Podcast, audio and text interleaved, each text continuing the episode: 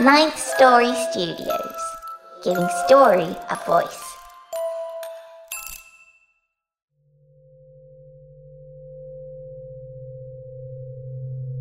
This is Addison Peacock, and you're listening to The Wicked Library.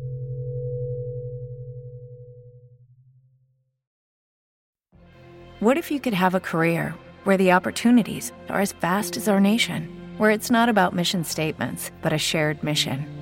At U.S. Customs and Border Protection, we go beyond to protect more than borders from ship to shore, air to ground, cities to local communities. CBP agents and officers are keeping people safe.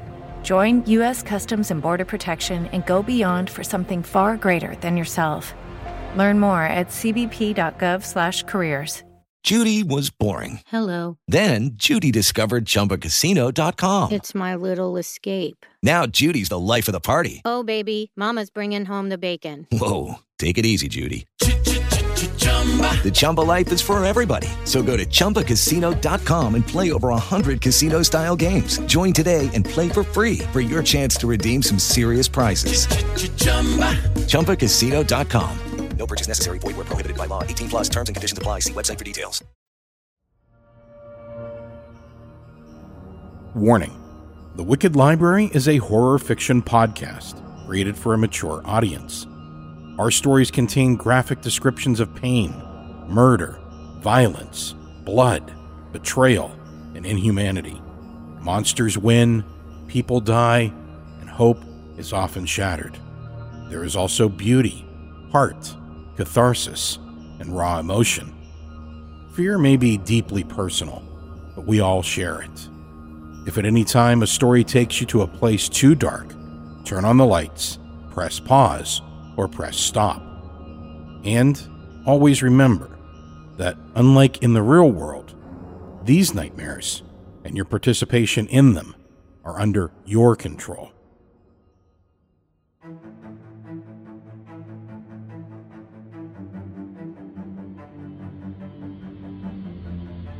Hello, and welcome to season 11 of The Wicked Library. This is Daniel Foytik, and it's good to be back introducing today's episode. I hope you've been enjoying the season so far and that you've enjoyed our guest hosts. We have many more guest hosts over the next several episodes as we jump into bringing you more fresh Wicked tales next week. Most of May has been focused on catching up on production of The Wicked Library and getting ready to launch season 5 of Victoria's Lift. Speaking of Victoria's Lift, today's episode is a special presentation of the first mini series we created for Victoria's Lift and tells the tale of Victoria facing down an ancient foe and trying to overcome his wicked plan. It originally aired as a three part adventure, but for your enjoyment and convenience, I've combined the full story into a single episode. If you enjoyed today's tale, check out more of Victoria's adventures. Subscribe to Victoria's Lift and Apple Podcasts, Spotify, or wherever you get your podcasts. Part Twilight Zone, but wholly unique. The show is an award nominated audio drama with an average rating of 4.7 out of 5 stars on Apple Podcasts. Most of our 77 episodes follow visitors as they meet the mysterious guide and are prompted to make a choice. Others reveal secrets about the building, Victoria, and her music box. Christopher Long, the author of our last episode here on the Wicked Library, has written several episodes of Victoria's Lift, including an epic 10 part miniseries. Five parts are currently available to listen to right now. Today's story is told by Graham Rowat, accompanied by a custom score by Nico Vettese of We Talk of Dreams. Full cast notes are at the end of this episode and in the show notes for today's story. Now, without further ado, let's take a dark ride on Victoria's Lift.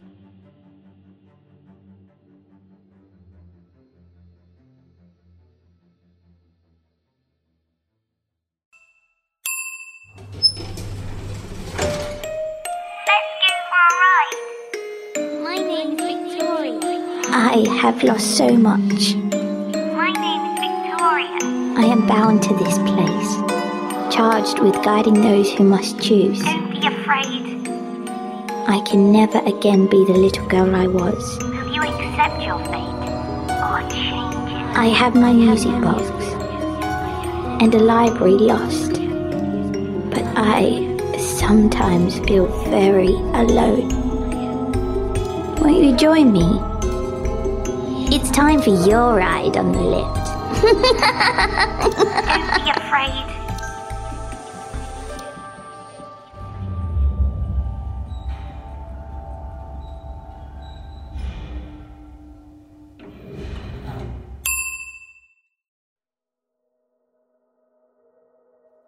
The woman was back again. Victoria tapped her foot and frowned. As with the last time the stranger had appeared, standing outside her building, Victoria felt an odd familiarity, as if she should know who this woman was. As she often did, she spoke to her music box. I'm certain I haven't met her before. Well, yes, we have seen her once before, but we haven't met her. We only meet those who are supposed to be here. She's, well, it seems she's found us. And that shouldn't be possible now, should it? Victoria found herself cross and confused. She loved a good mystery, and surprises almost always delighted her. But this was different. It was, well, it was unnatural. Nothing was really what one might call natural when it came to her building or her music box, or her lift, or, well, herself, really, if she was being honest. But this, well, this was more unnatural than normal. She giggled a bit, despite her frustration. People don't find us, we find them. No one came to this building uninvited. All visitors were called here for one reason or another. Yet there the woman stood in the dim light from the street lamp, an anomaly. The woman was looking right at Victoria, calling out and waving her hands. Victoria couldn't hear her through the glass of the second floor window, but the woman was agitated and trying her best to get Victoria's attention. She kept pointing to herself and then to the building. Yes, yes, I know you want in. This is all very peculiar indeed. Victoria chewed her lip and considered the situation. Like so many of her visitors, she had a choice acknowledge the woman or ignore her. Well, I suppose that's really no choice at all. I certainly can't leave her out here in the dark calling for help. Now, that's not exactly true, you know. The building decided to take us elsewhere before I could let her in last time. Well, yes. I suppose I did ponder the situation too long last time. But this time, we'll figure it out. She turned on her heels, and just like the last time the woman had appeared, everything shifted, and the building took her away to help a visitor that had been called. The day had been a busy one, as it always was when a visitor came. The music box tinkled for Victoria, lulling her eyelids closed, only to have them pop open when she thought of the mysterious woman from before. The music box continued its tune without disturbance, and Victoria snuggled into her pillow. Sleep crept over her once more, but the mystery would not give up so easily. Who was that woman? The music box never wavered, and eventually, even that mystery couldn't keep her awake, and she drifted off. The sensation was light, like a gentle tap on the shoulder, but it was enough to awaken Victoria. This wasn't the first time she'd been pulled from slumber by this feeling lately, but this time was different. She had a picture in her mind of a dark figure putting something to his lips. She struggled to look more closely and understand who or what it was. The visions were clearer and more detailed each time they came, but she could only see so much before the buzzing in her ears became a painful headache. Victoria sat up and pinched the bridge of her nose against the sensation. Ugh. Uh, it's happening again. Very unpleasant. What's about to follow is very troubling indeed. The pain intensified, and she closed her eyes and winced. Ugh. Then the vision came, just as it had the last several times. In this one, she saw a small boy who, like all the others, was near the age she herself had been when she became what she was now. The boy was walking through a doorway into a bright, moonlit clearing. His eyes filled with wonder as he stepped forward, and then the vision was gone. He was gone, and the pain subsided. Oh dear, another one.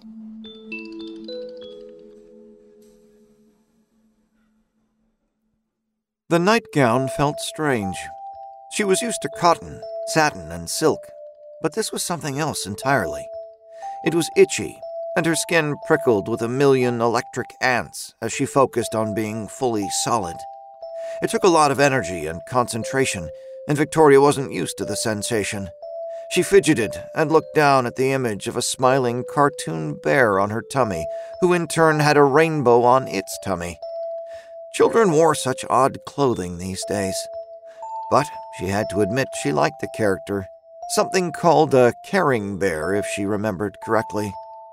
She looked in the full length mirror at the auburn ringlets and spray of freckles across her nose and cheeks. The appearance she had taken on made her look nothing like herself, but whether she could fool him, well, that was yet to be seen. Victoria chewed her lip and looked at the girl on the bed whose virtual twin she had become. Are you sure it will work? Well, that's hardly reassuring. Are you sure you can keep her asleep when he calls to her? The pain came hard and fast this time. It spread from the spot just above her nose and quickly radiated out until Victoria's whole head was throbbing and her eyes watered. well, it seems as though we're about to find out. The closet door rattled frantically in its jamb and then settled into silence. A bright light throbbed along the edge of the door, alternating from deep crimson to bright amber, and a haunting melody played. The slumbering girl stirred. She kicked off her blanket and sheets and reached out for the door. The music box played louder, doubling down on the lullaby. The air around the box rippled and wavered, and a cello, a viola, and a pair of violins joined the melody. Well, you're full of surprises, aren't you? The closet door swung open, and Victoria cast a longing glance at her music box, her constant companion for longer than she cared to think about, and stepped through the doorway.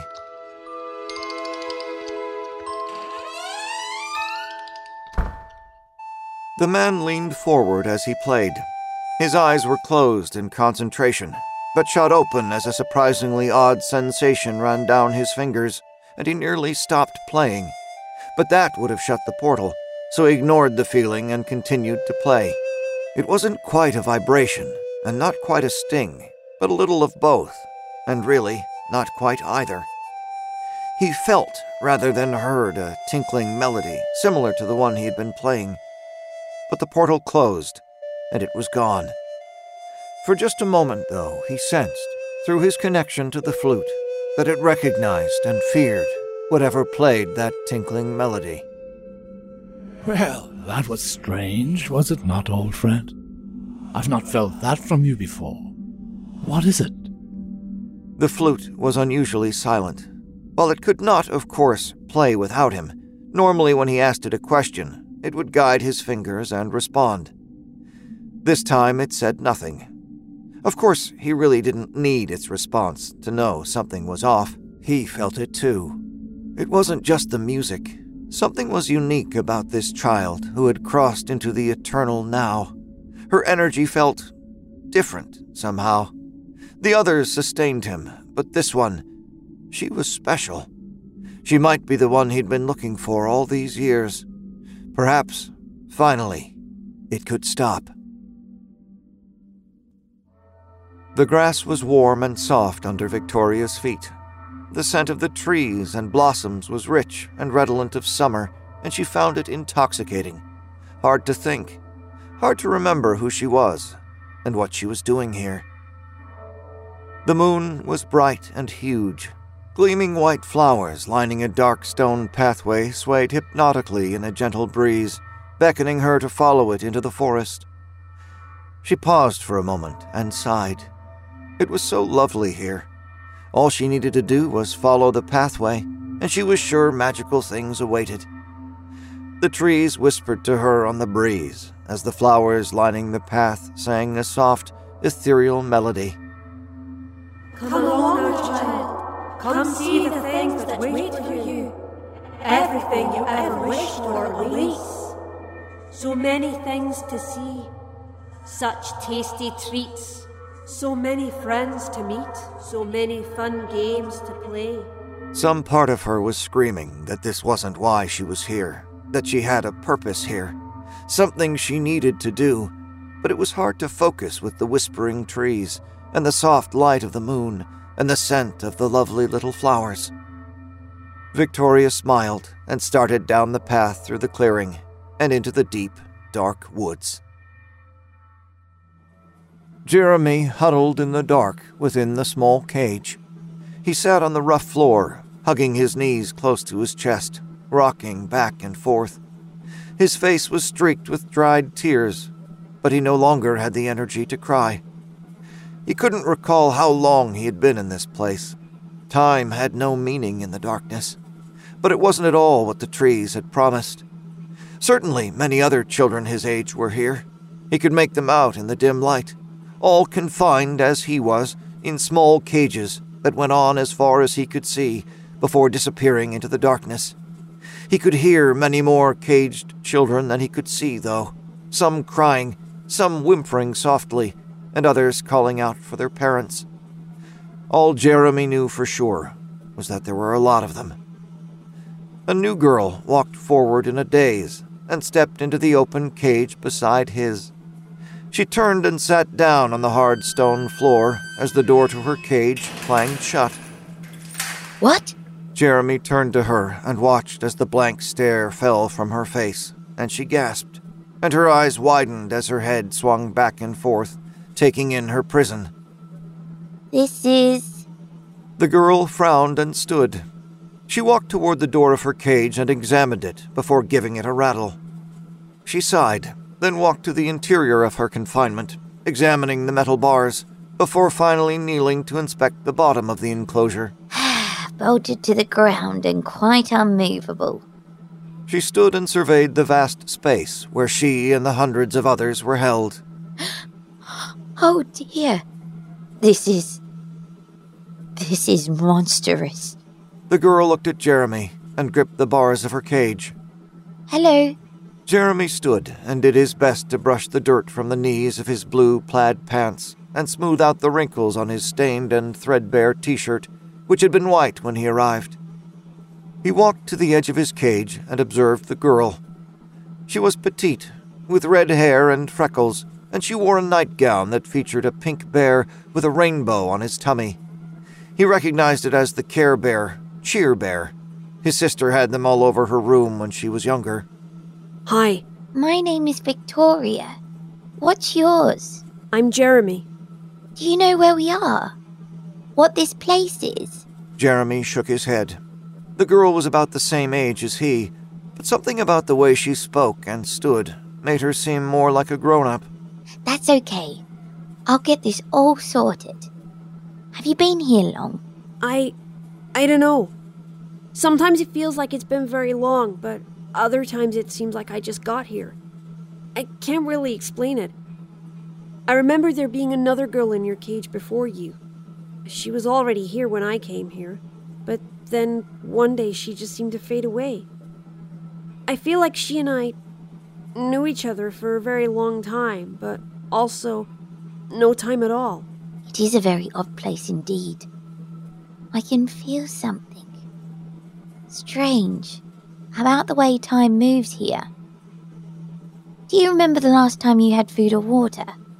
I don't. Now that you say that, it, it's weird. I don't remember eating anything in a long time. But I'm not hungry. Victoria nodded. Did you come here through your closet door? Yes, I remember that. There was music, like like a flute coming from my closet. I opened the door and I was outside. The moon was really big and there were trees and flowers and a forest. The trees told me that there was a special place with lots of friends for me. The rest is kind of foggy. I just remember waking up here. And the rest of the children? Were they here when you got here too? Some were, but others kept showing up. As if on cue, the shuffling of small feet made them both turn and watch as a sandy haired boy with a dazed look on his face approached and shuffled between their pens before stepping into an empty cage two rows away. Victoria set her jaw and her eyes narrowed. This must stop. I'm getting us all out of here.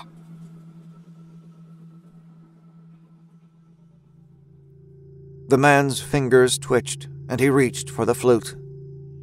She's not what she seems. The others, yes, they sustain us. They have the spark that sets them apart. But this one, oh, I can taste the years upon her. She is unique. Yes, I feel that too. It's familiar. Hmm. Something I can't quite place, but as long as she's caged, I think she can do little harm.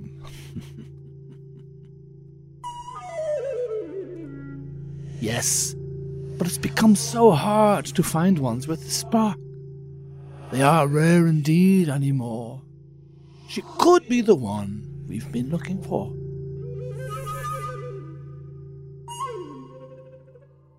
The man took his long coat from a hook.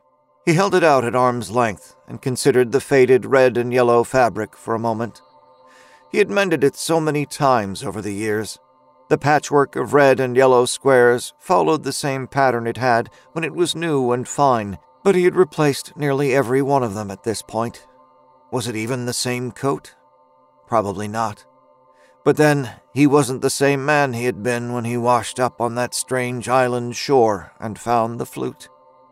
He shook his head and let the memories fall away.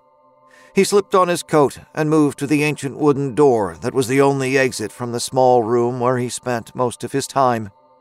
The door was connected to so many others, different times, different places, and all he needed to access them was his beloved flute, Auron Nagihe, as the Maker had named her. She was but one of the special keys the Maker had crafted, but she was his. They'd been together for centuries now, and he couldn't imagine being without her. His fingers brought her to his lips, and the music came. The door shimmered, and light danced around its edges before it opened, and he stepped into the in between place, the eternal now. The moon shone large in the star filled sky, diamonds cast on a great black velvet curtain. He strolled along the path, breathing deeply the scents of what looked to any observer to be simply flowers and trees. But like so many other things in this place, they were more than they appeared. They bowed slightly towards him as he passed, and he felt their hunger and their reverence. He kept these creatures fed, and they in turn kept the children docile and bemused as they led them to the great chamber. He rounded a curve in the path, and the cave opening gaped before him.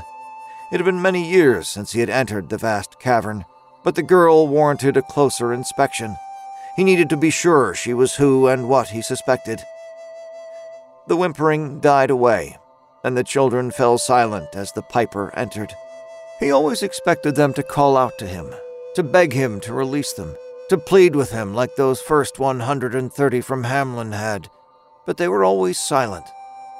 It was becoming ever harder to find ones who could sustain him. Back when he had taken those first out of spite and anger, it changed him. In those days, nearly every child had the spark. Now, even in the few who did have it, it was barely a glimmer. He pulled them from so many times and places, but there were fewer every year. He stopped in front of her cage and stared at her. She didn't look any different than the others. A frail thing with auburn hair and freckles, but the way she stood and set her chin as he approached. Yes, there was fire in this one. She was most certainly more than she seemed. He leaned forward for a closer inspection and rested his hands on his knees. A suspicion began to take hold. He could sense a lingering energy coming from her. The flute's reaction made sense now. He grinned slowly and stood tall. Hello, child. The girl glared at him. Cat got your tongue, young one. My cat has many things, but my tongue is not among them. Oh, an angry one, are we? Putting children in cages tends to have that effect on me. Well, I sense you're not used to being confined in such a manner. Well, then, step free. Guide. He watched as some of the fire went out of the girl's face, but she continued to glare at him.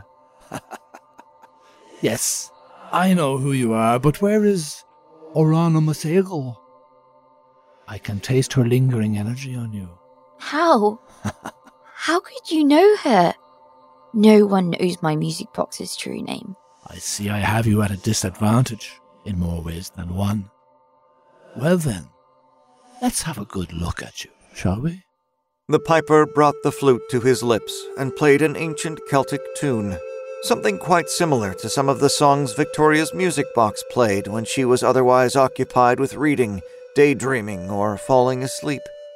Those tunes had always been a source of comfort to her, but hearing one so similar come from the flute of the strange, evil man filled her with dread.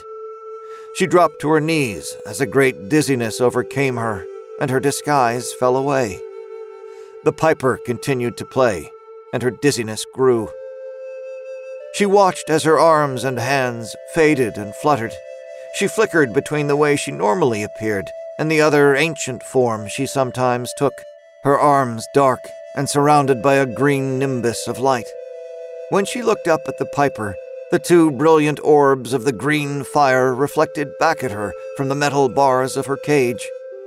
But that fire slowly ebbed, and she became fully solid. Once again, just a little girl in a purple dress with lace ruffles. Ah, there you are. He circled her cage, considering her. Quite weak without her, aren't you? Hmm. But you are full of time. I can taste it. You've lived so long. The years, they're a jumbled mess within you. You've crossed your own timeline so many times.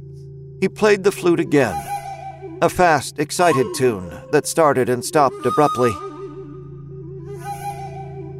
For the first time in a very long time, Victoria was afraid. You've been to other possible Whens. So many of them.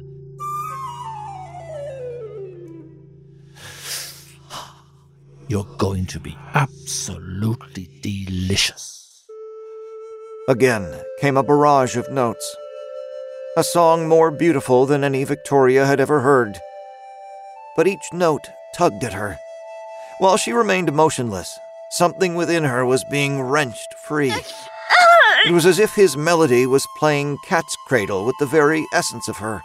All that she ever had been and ever would be was being twisted, pulled, and anchored to every point in time she had ever visited. A blast of green light exploded outward from her, and she screamed.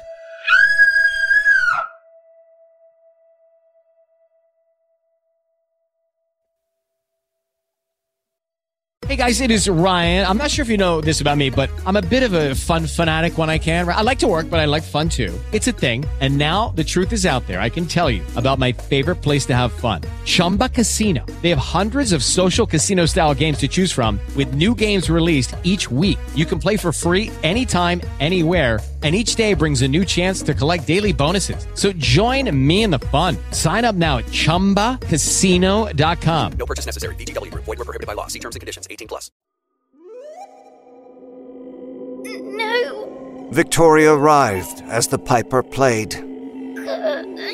Translucent tendrils of dark energy radiated from her in too many directions to count, disappearing into the darkness of the cavern. They pulsed with energy and flowed through the girl to the piper. Stop it, you're hurting her. The piper ignored Jeremy's pleas and continued to play, his eyes closed as he absorbed the energy. Yes. Ah, you're connected to so many Whens, so many possible futures. I've never felt anything like this. delicious. Please? No. You have to stop. The piper played on as if Jeremy hadn't spoken. Jeremy looked around for something he could throw at the evil man, and his eyes fell upon a large black rock about the size of a baseball that glittered wetly outside his cage. He dropped to his hands and knees and reached for it, but his fingers fell a marble's width away. He twisted and stretched, reaching farther, but his fingertips only slid along the watery surface. He grunted and pressed harder against the metal bars, his face stretching tight between them. If only his head fit through, but then he would have escaped long ago.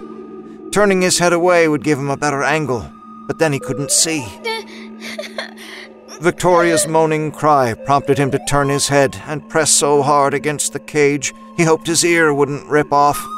Only bare, gritty earth met his hand, so he adjusted and brought it down again.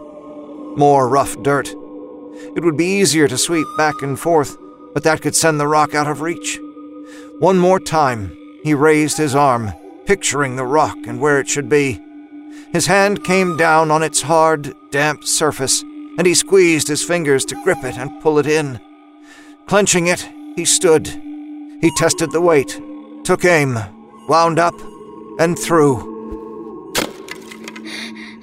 No! What have you done, you wicked child? Auron, okay? Where are you? Oh, I can feel it. You're in pain. Hold on, my love. I'll find you. The piper dropped to his knees and began pawing around the cave floor for his flute. I swear, child, if you've harmed her, there will be no end to your torment. We'll tear every last bit of energy from your useless husk and leave you lingering on the brink of death for all eternity. Ah, there you are. The man cradled the flute in his hands, slowly and carefully searching for the damage he too felt. No! You've cracked her! She's wounded! You've. Oh. The piper glared at Jeremy, then rushed toward him, grabbing for him through the bars of Jeremy's enclosure. But Jeremy was small and quick. He jumped out of the man's reach. I'll be back to deal with you once I tend to my dear flute. Use that time to contemplate how horrible your torment will be when we return. Jeremy shivered as the evil man exited the cave, then turned his attention back to the girl, who laid crumpled and motionless. The piper hunched over his workbench, examining the chips and cracks of the boy's ruthless attack under a magnifying glass. He cared for the flute lovingly over the centuries, keeping her clean, fixing scratches and cracks with resins and shavings of wood taken from scraps the maker had left behind in his workshop.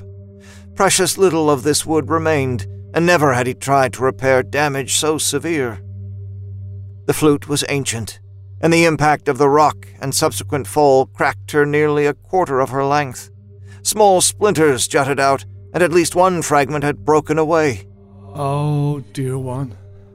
I'm so sorry you've been wounded so. I will make you whole again. And then. Then we will make the drochleanbh pay for what he's done. The piper wondered if he could indeed make her whole once more, or if the damage was simply too severe. For her to sing again, he must preserve as much of her original wood as possible. Every stroke the maker had made when he carved her had purpose, and any change might mean she'd never speak the same way again. He sighed deeply and set to work, using delicate tools and what little remained of special glues and resins that only the maker had known how to formulate.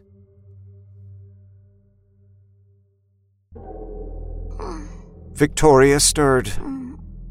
She was cold, and the hard ground hurt her hip and shoulder. She wasn't used to these sensations. She brought her hands up and was shocked by the sight of scrapes and dried blood.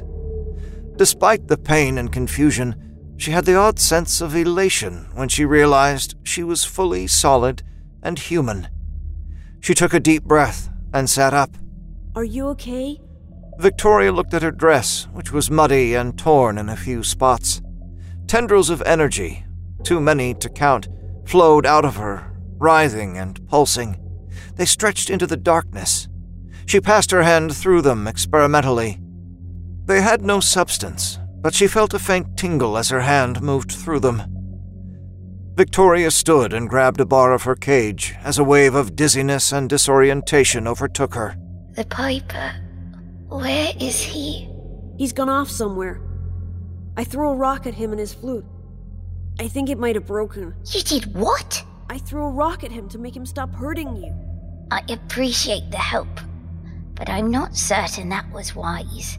If you've broken his flute or damaged it, you've made a dangerous enemy. Who is he?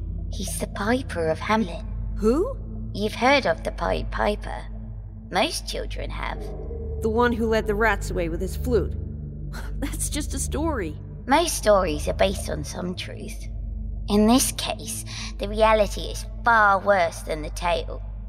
His flute isn't just a flute. It looks like a flute, and it plays like a flute, but it's something much more powerful. I don't get it. It's quite a long story, and while I do absolutely love telling stories, I feel too drained and exhausted to tell them properly. The important part is, the same craftsman who made his flute also made my music box. Hmm. My music box has told me about her sisters before. We've even met one of them owned by a man named Boba Sorrow. This one, the flute, is named Wind Song. She can open doorways to other places and times and lure those who hear her voice. She's also quite mad. But what what is a flute mad about? Not mad angry, mad insane. Like the Mad Hatter from Alice in Wonderland, but in a much more dangerous way. So what do we do? Can you use your music box to get us out of here? No, I came here without her. I had to leave her behind to protect the little girl whose place I took. There is a way to get you all home, though. I know there is. There must be. I wish there was. Victoria surveyed the cavern and looked at the children. There were so many of them, lost, confused, ripped from their parents and families and tossed in cages.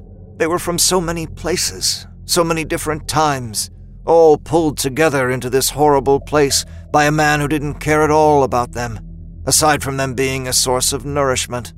These creatures will have to be dealt with too eventually. Creatures? Those horrible things that look like trees and flowers lining the paths of the cave. Oh. They make the Piper's evil possible, supporting him, keeping us and the other children docile, whispering to us to lead us to this awful cave. I understand what they are now, but that's a separate matter. The priority now is getting you all home where you belong. Without her music box, though, that would be no simple task. She looked at the tendrils attached to herself, watching as pulses of energy flowed into her. It dawned on her what these strange, ethereal tendrils were. Victoria studied Jeremy. Yes, she had initially missed the razor thin and nearly transparent tendril that ran from the top of his head into the vast darkness. And the other children had them too. Every one of them. But, unlike the children, who were only connected to one time, one place, and one possible future, she was connected to many. Every time she used her lift to cross into another time, place, or possible reality, she left an impression there, a connection back to her original timeline. So that's what he's doing. He's feeding on us, all of us. He's drawing life force from our possible future. I know how to get you out of here, Jeremy. I can send you all home. That is, of course, as long as the flute still works.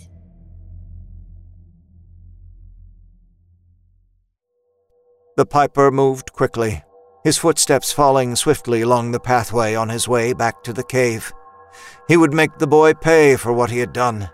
But first, he would feed and share what he collected from the special girl with the flute to repair the rest of the damage. The trees and flowers leaned close as he passed, their hunger palpable.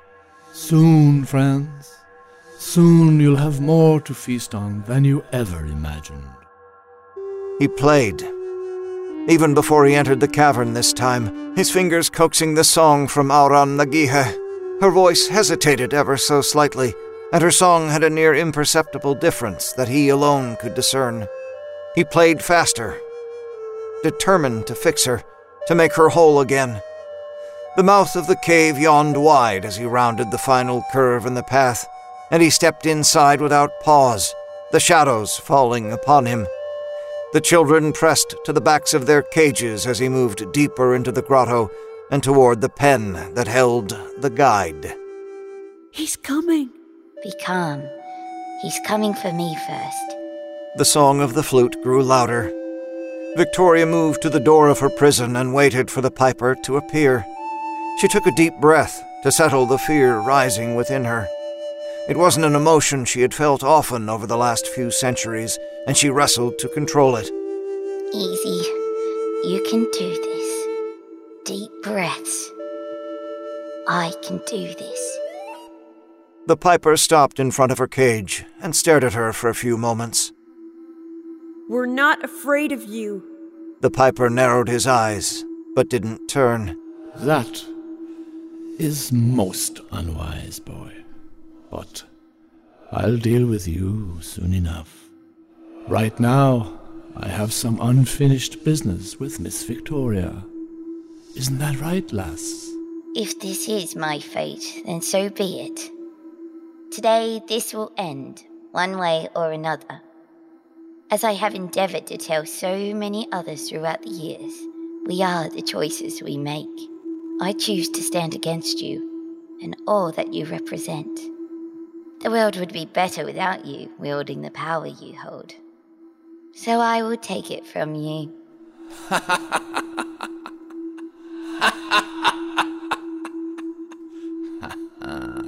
That's cute. Okay, here we go. The piper played. But Victoria was ready this time. Electric fire burned across her flesh. Thousands of tiny tendrils drilled into her and pulled the energy from every moment of her long life. Victoria closed her eyes against the torment and let it come. The energy in her built faster than the piper could drain it. She was inside her every moment, and each one burned within her until she was green fire. The pain burned away, and she was finally in control. She was her past, and she was her future. She was every choice she made, and every choice she helped others to make. She was alive, and she was the void. Inside it all were a thousand fragmented notes from a thousand points in time. Each moment flowed to her, bringing with it a single note from her music box. Every time her music box played an extra, out of place note, she assumed it was an errant ping due to the age of her dear companion. But as time fell away, she understood each note was a deliberate choice. Together, the thousands of wayward notes became a symphony. The piper's flute fell silent. What are you doing? What is that song? Oh no, don't stop now. Here, let me help you play. Victoria pulled on the connection the piper had created between them and guided his fingers, making the flute sing the same song as her music box. The flute really wasn't so different from her music box, immensely powerful, but unlike her music box, this key was twisted and not at all sane. She spoke to it. She reasoned with it. Victoria was no stranger to madness. Her own mother, so many of her visitors, the tin heart. Somewhere within its darkness, she found the spark of what it once was, and they connected. Then came to an agreement. The melody changed. Victoria's own scattered moments of time brushed up against those of the caged children and overlapped them. As they did, the children vanished one by one. Each child returned to the moment when they had been stolen, all their possibilities restored, until only Jeremy remained. She turned to him and smiled. Be safe. I have a special future waiting for you. Goodbye. Wait! What about you? And then he was gone, safe in his bed, where he belonged. With all the children home, she turned her attention back to the piper and his mad flute. I'm afraid you're too dangerous to be allowed to remain together. No! No, I refuse to let you take her from me. You may think you've won, but you haven't. The piper managed to wrestle control away from the girl in that final moment and play nine notes. But nine notes were enough. The flute flew apart, exploding in every direction and tossing Victoria head over heels into the bars of her cage.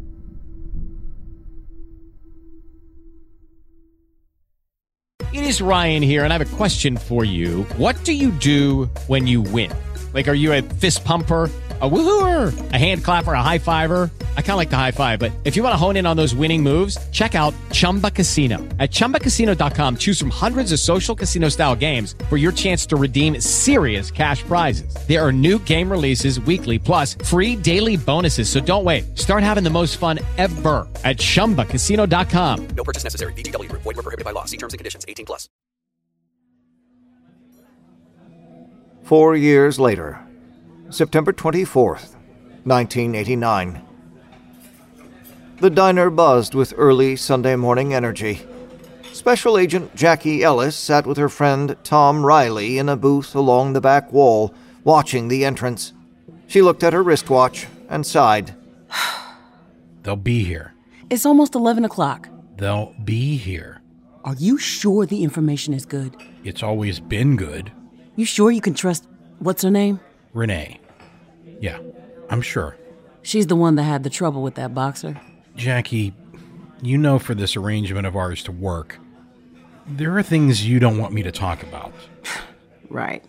So she's been gone for four years. Why all of a sudden does she show up now? I doubt it was by her choice. You know, time isn't always the same for her as it is for us. It might have been a few days, a month, Or even. four years. Or four years, yeah. Probably has been four years. I don't know. Maybe he's been good at moving them around. We've had everyone looking. And I mean everyone. There are a lot of you, aren't there? You know better than anyone there are. And we'd do anything for her. And we're sure it's her. Renee is. They come here every other Sunday. He orders corned beef and hash, and she gets blueberry pancakes. There is one weird thing, though. Or so Renee says. What? It's. It, it, it doesn't make sense. N- not with what I know about how long she's been in the building. Never mind. We'll see when they come in. Don't play me like that, Tom. If you know something. You two want more coffee. Perfect timing. I was just thinking about a refill. I'll bet you were. For you, miss? Yeah, do it. The coffee's really good here. We do our best. You're sure you two don't want to order anything? People love our blueberry pancakes. So I've heard. Tom and Jackie looked up and watched the girl make her way to the coat rack. She removed her bright yellow jacket to reveal a faded and worn lilac sweater and hung her jacket on a hook. As the girl turned back to take a seat at a table near the window, they got a good look at her. She was in her early teens and wore her curly blonde hair in a short bob. Her pink sunrise capri were faded, and one knee was worn through. Oh my god. That. That can't be her. Yeah. See, that's what Renee told me. I guess it makes sense. What? How old does she look to you? 13, 14, maybe. But that's not possible, is it? I mean, it can't be her. She's always been the same. If she was gone for four years and she's been outside of the building, This can't be right.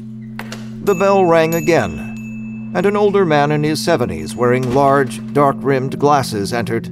He skipped the coat rack and kept his tweed coat and Irish flat cap as he joined the girl at her table, who was already excitedly putting in her order with the waitress. It's him. How can you tell? I just can. We need to separate them so we can talk to her. We need to be sure. You brought it? What do you think's in this bag? Uh, take it easy. I just wanted to be sure. She's looking at us. Maybe that's a good sign. Now he's looking at us. You've been staring. Maybe they think you're a creep. Maybe he thinks you're a cop. Please. I don't give off cop vibes. I know how to be discreet. oh, you're funny. You totally give off cop vibes. People will know for sure when I shoot your ass. The man stood and walked in their direction. He's coming. Just play it cool. The man slowed as he approached and stopped at their booth. He looked intently at Tom, then Jackie. Well, hello there, sir, miss. And what a fine day it is indeed. the man tipped his hat at each of them in turn and then walked on. Okay. So where's he going? Men's room. Let's do this. Right. The two made their way to the booth where the young blonde girl sat arranging syrup and napkins as she waited for her meal. She looked up as they approached. Hi there. Hello. I saw you looking at us. May I help you? I'm Jackie Ellis with the FBI. We're trying to find a lost girl, and we were hoping you might be able to help us. Is it okay if we ask you a few questions? May I see your badge? sure.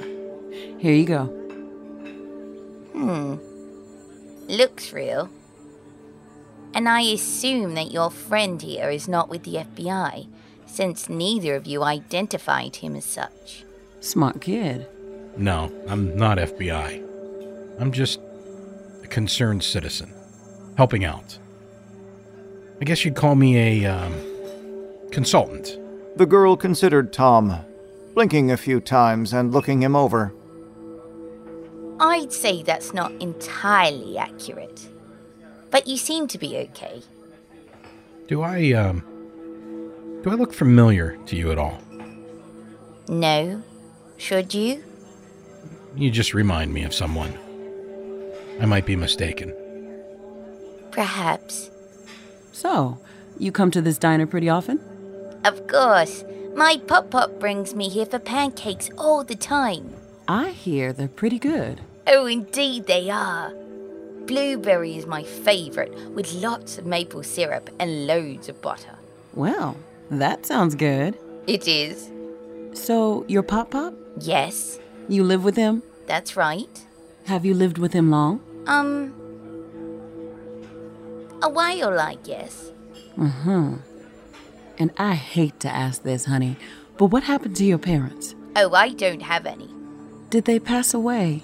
No. But you said you don't have parents. That's right. My pop pop takes care of me. And is he your mom's dad or your dad's dad? Neither. He's just my pop pop. But, honey, you must have had parents at some point. No. I don't think so. I live with my pop pop. Here you are, honey. Your blueberry stack. Extra blueberries for my favorite girl. Oh my, they look wonderful. You enjoy, Vicky. Oh, I intend to. And you too. You sure no pancakes for you? No. Thank you, though. Excuse us for a minute, Vic- Vicky. Mm-hmm. Tom and Jackie took a few steps away from the girl as she dug into the plate with great gusto. It's her. I agree. How do you want to do this? Are you carrying? Do you really want me to answer that? Good. You go to the men's room and see what happened to Pop Pop. I'll give her the box. Got it. And Tom. Yeah? You know he can't get near the box. I know. If you have to, you do what you need to do. Right. Tom's laid back attitude fell away. He straightened to his full height and adjusted his jacket, then moved with purpose toward the rear of the restaurant. Jackie watched him disappear around the corner, then returned to the table and slid into the chair across from the girl. So, the pancakes good? Mmm. Mm-hmm. Really good. That's good. I'd like to have you take a look at something for me, okay? Mm-hmm. Jackie pulled a small wooden box out of a brown leather satchel and pushed it across the table toward the girl. So, this. This is something that belonged to our missing girl. It's very special. It's very pretty. Yes. very old, too. It has a strange design on the top. That's called Yggdrasil. It's a special tree. And the little owl here. Is that a clasp? Yes, it's a music box. May I open it? Absolutely. In fact, I bet it will play a special song for you. The girl reached for the box as Tom returned to the table. He's gone. There was a door leading out to the alley right next to the men's. I knew something was up when he said hello to us. He made us and took off. The girl opened the box, and it played. She watched the gears inside spin and sparkle. Then she closed the lid and looked at Tom.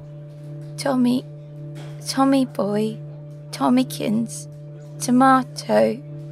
Hey, sweetheart. How long? Four years. Oh. Oh. Hey, it's okay. Come here. I've got you.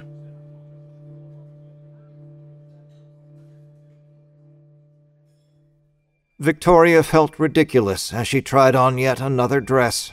She looked at her arms jutting out at least nine inches from the end of the sleeves.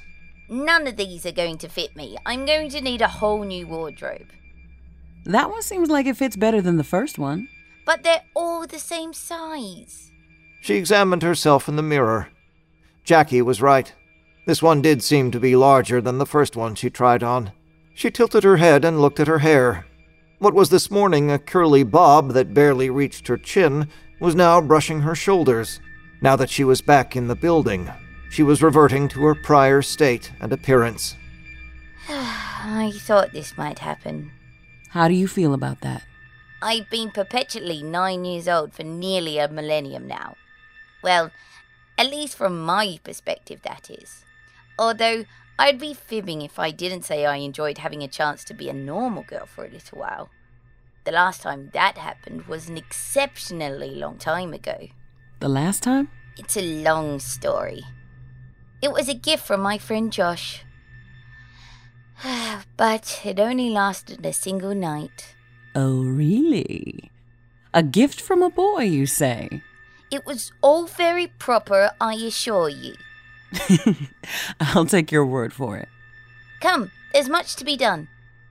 They exited her bedroom, with Victoria leading the way, then made their way down the hallway, which always seemed much longer to Jackie than it should have been, until they came to her lift, where Tom waited with a thick file under his arm.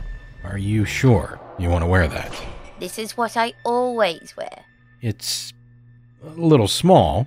That would change the longer I'm with my music box and in the building again. This dress already feels a little looser. Besides, I need to know what's been happening while I was gone. I have a file ready for you news clippings, magazine articles, transcriptions from TV interviews, and more. The world is much as it was, though. Honestly, I was expecting more chaos with you gone for so long. Well, my timeline isn't exactly chronological, as you know. The effects of my time away might not be apparent for 10, 20, 30 years, or even longer. Rest assured, though, at some point in the future, we're all in for a very troublesome four years. But I'm back now, and there will be hope. Victoria took the file and opened it. She looked at the first page, a transcription from an interview, and read Maybe hate is what we need if we're going to get something done. Who talks like that? Oh, I'll be keeping an eye on this one. She closed the file and walked to her lift, and the doors immediately opened. The three stepped inside, and Victoria pressed the button marked 9.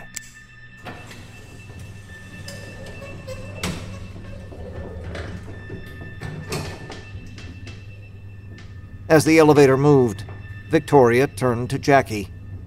You seem very familiar to me. Have we met before today? Not for a lack of trying, but no. I've met you, but you haven't met me yet. Well, Before today, that is. That sounds about right, but I'm sure I've seen you somewhere before. Are you sure you haven't tried to meet me before the proper time? Guilty. I tried to warn you before this all started, tried to keep you from getting trapped by that son of a bitch, but your building wasn't having it. Yes, things must happen at their appointed time, and for very good reason.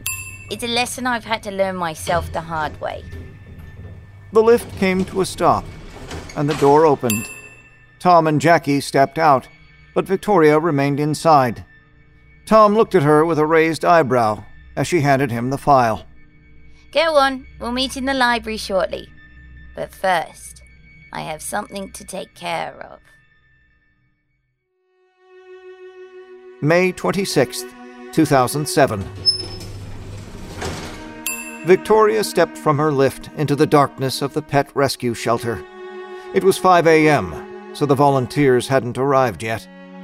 A few dogs whimpered as she walked by, but fell silent when they saw the huge shape that walked beside her. Its powerful muscles rippled under its gray fur, and the thick curls of its mane swayed as it moved. It looked every bit like the traditional statues that guarded sacred temples. I appreciate you taking on this task. Victoria told the Komainu, who blinked and gave a single nod in acknowledgement. Jeremy is particularly important to me. He helped me at one of my darkest moments. Saved my life, in fact. But he made a powerful enemy in the process. It's only a matter of time until he has family of his own. I need to know they'll all be safe, and the Piper can never harm them. The food dog again blinked and nodded his huge head. Ah, here we are. The two came to a litter of tiny Shih Tzu pups. Are you ready? The lion dog gave a single nod, and the star of Buddha on his forehead glowed. He shrank slowly, becoming smaller and smaller, while his features changed as well. Finally, he was the same size and had the same markings as the tiny pups. Victoria gathered him up and kissed his forehead before placing him with the others. He raised his paws and wrapped them around her wrist, then snuggled down with his new litter mates to wait for Jeremy to arrive and take him home.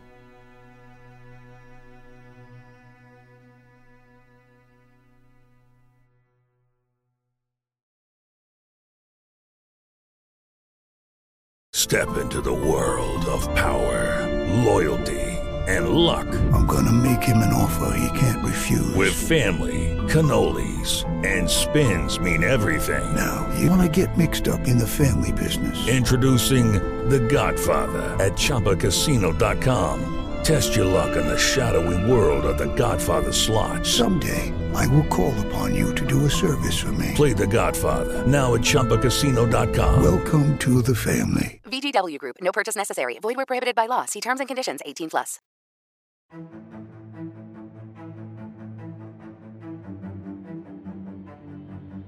Thank you for listening to today's story, Von Hameln. Today's author was Daniel Foytik. That's me. Today's story was told by Graham Rowat and starred Pearse O'Byrne, Amber Collins, Erika Sanderson, me, Francesca Meaux, and Cynthia Lowman. Our resident composer and executive producer is Nico Vettese of We Talk of Dreams. Artwork for today's episode was created by Jeanette Andromeda, our art director and executive producer. Our producer is Meg Williams. Our showrunner and producer is me. If you enjoyed today's tale, check out more of Victoria's adventures. Subscribe to Victoria's Lift in Apple Podcasts, Spotify, or wherever you get your podcasts. Visit victoriaslift.com to find out more about the cast and crew. Wicked Library is created by Ninth Story Studios, LLC. All rights reserved.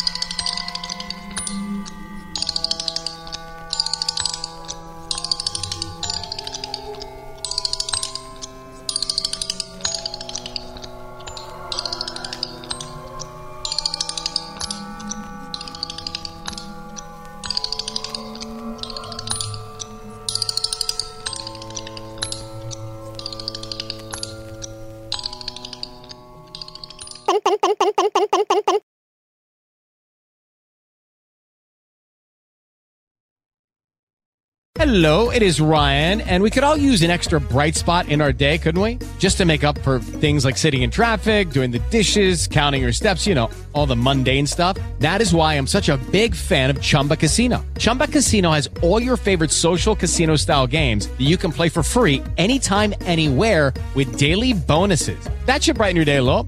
Actually, a lot. So sign up now at chumbacasino.com. That's chumbacasino.com. No purchase necessary. Group. Void were prohibited by law. See terms and conditions. 18 plus.